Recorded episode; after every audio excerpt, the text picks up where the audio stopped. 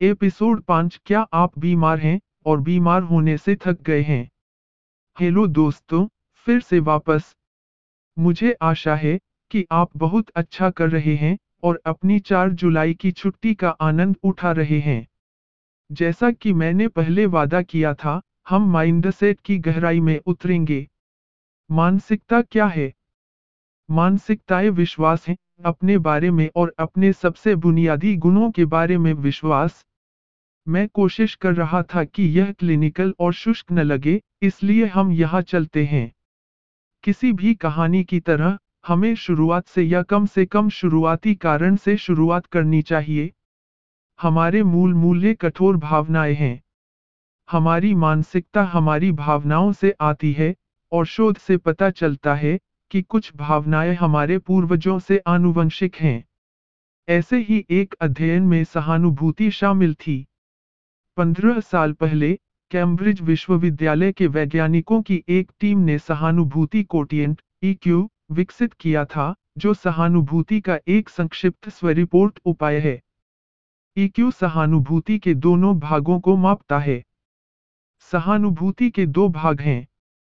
दूसरे व्यक्ति के विचारों और भावनाओं को पहचानने की क्षमता और किसी अन्य के विचारों और भावनाओं पर उचित प्रतिक्रिया देने की क्षमता। पहले को संज्ञानात्मक सहानुभूति कहा जाता है और दूसरे को भावात्मक सहानुभूति कहा जाता है। तो आप देख सकते हैं कि अगर किसी को इसकी परवाह नहीं है कि दूसरे कैसा महसूस करते हैं या नहीं जानते कि दूसरों की भावनाओं पर कैसे प्रतिक्रिया देनी है तो यह एक अवांछनीय मानसिकता का कारण बन सकता है।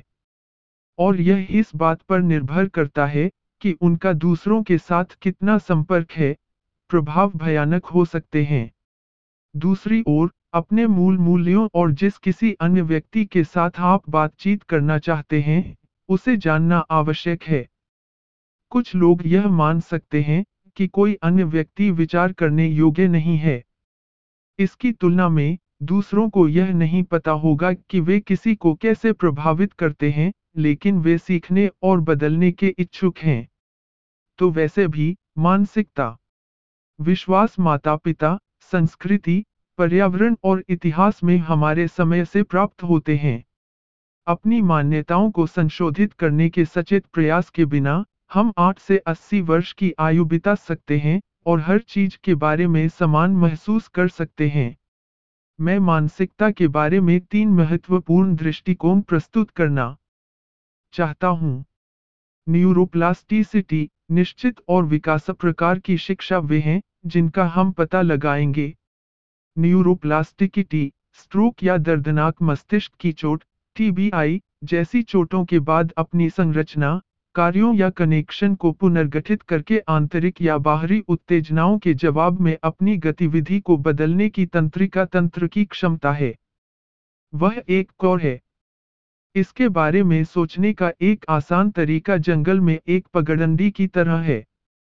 जैसे जैसे अधिक लोग उसी राह पर चलते हैं, वह घिसी पिटी हो जाती है।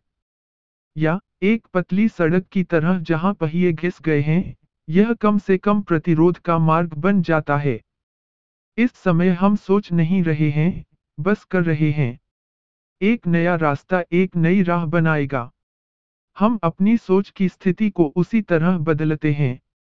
कुछ तरीके जिनसे आप न्यूरोप्लास्टिकिटी को बढ़ावा दे सकते हैं, उनमें शामिल हैं। नए रास्ते अपनाओ। प्रत्येक नया अनुभव आपके मस्तिष्क की परिवर्तन करने की क्षमता को बढ़ा सकता है। कदम। 2018 की एक साहित्य समीक्षा से पता चला कि शारीरिक व्यायाम न्यूरोप्लास्टिकिटी को बढ़ावा दे सकता है। ध्यान का अभ्यास करें। एक नया कौशल सीखो। आराम। कैरोल ड्वेक ने माइंडसेट पर कई अध्ययन किए हैं। कैरोल ड्वेक ने निर्धारित किया है कि मनुष्य निश्चित या विकासात्मक सीखने की मानसिकता में रहते हैं। निश्चित सीखने की मानसिकता उस व्यक्ति की तरह है, जो ग्रेड पाने के लिए स्पेनिश सीखता है। एक बार जब उन्हें ग्रेड मिल जाता है तो वह स्पेनिश के लिए पर्याप्त होता है। ग्रुप लर्निंग मॉडल वह है, जो स्पेनिश सीखता है स्पेन की यात्रा करता है, हर स्पेनिश भाषी व्यक्ति से बात करता है स्पेन में एक स्टोर खोलता है, और एक स्पेनिश महिला से शादी करता है। तो एक वगैरह निश्चित शिक्षार्थी का मानना है कि वे सीमित हैं, जबकि विकास सीखने वाले का मानना है कि जब तक वे मानसिक रूप से सक्षम हैं, तब तक वे कुछ नया सीख सकते हैं। उत्तरार्ध महारत हासिल करने का प्रयास करता है, लेकिन यह भी समझता है कि महारत कोई मंजिल नहीं बल्कि जीवन भर की यात्रा है। मैंने बहुत सारी जानकारी शामिल की है। जैसे ही हम सभी उपकरणों को संयोजित करेंगे यह सब नहीं, की शक्ति से जुड़ जाएगा। एक मास्टर बिल्डर अपनी उत्कृष्ट कृति बनाने के लिए कई उपकरणों का उपयोग करेगा।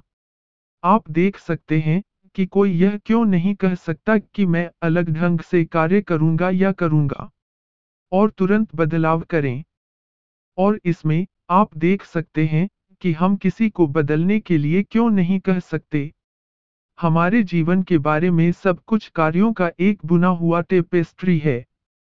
इससे कोई फ़र्क नहीं पड़ता कि हम सचेत रूप से उद्देश्य के साथ आगे बढ़ते हैं या ऑटो पायलट पर ठोकर खाते हैं। क्रियाएँ अभी भी होती रहती हैं।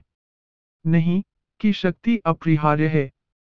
इससे कोई फ़र्क नहीं पड़ता कि आप जानते हैं कि आपके लिए क्या अच्छा है या बुरा। यदि आप बुरे को, नहीं, और अच्छे को हाँ नहीं कह सकते।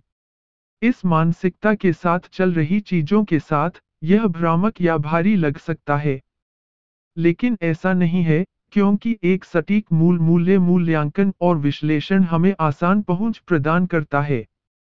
यदि यह आपके लिए ठीक है तो यही कारण है कि जब तक प्रक्रिया के प्रति प्रतिबद्धता और स्वीकृति है, मेरा जीवन कोचिंग दृष्टिकोण उल्लेखनीय परिणाम प्राप्त करता है। यदि आपको विश्वास है कि आप सफल होंगे तो आप सही हैं, या आपको विश्वास नहीं है कि आप सफल होंगे। वैसे भी माइंडसेट पर वापस। मैं यह नहीं कह रहा हूँ कि आप इसे ऑटो पायलट पर जीवन भर नहीं बना सकते।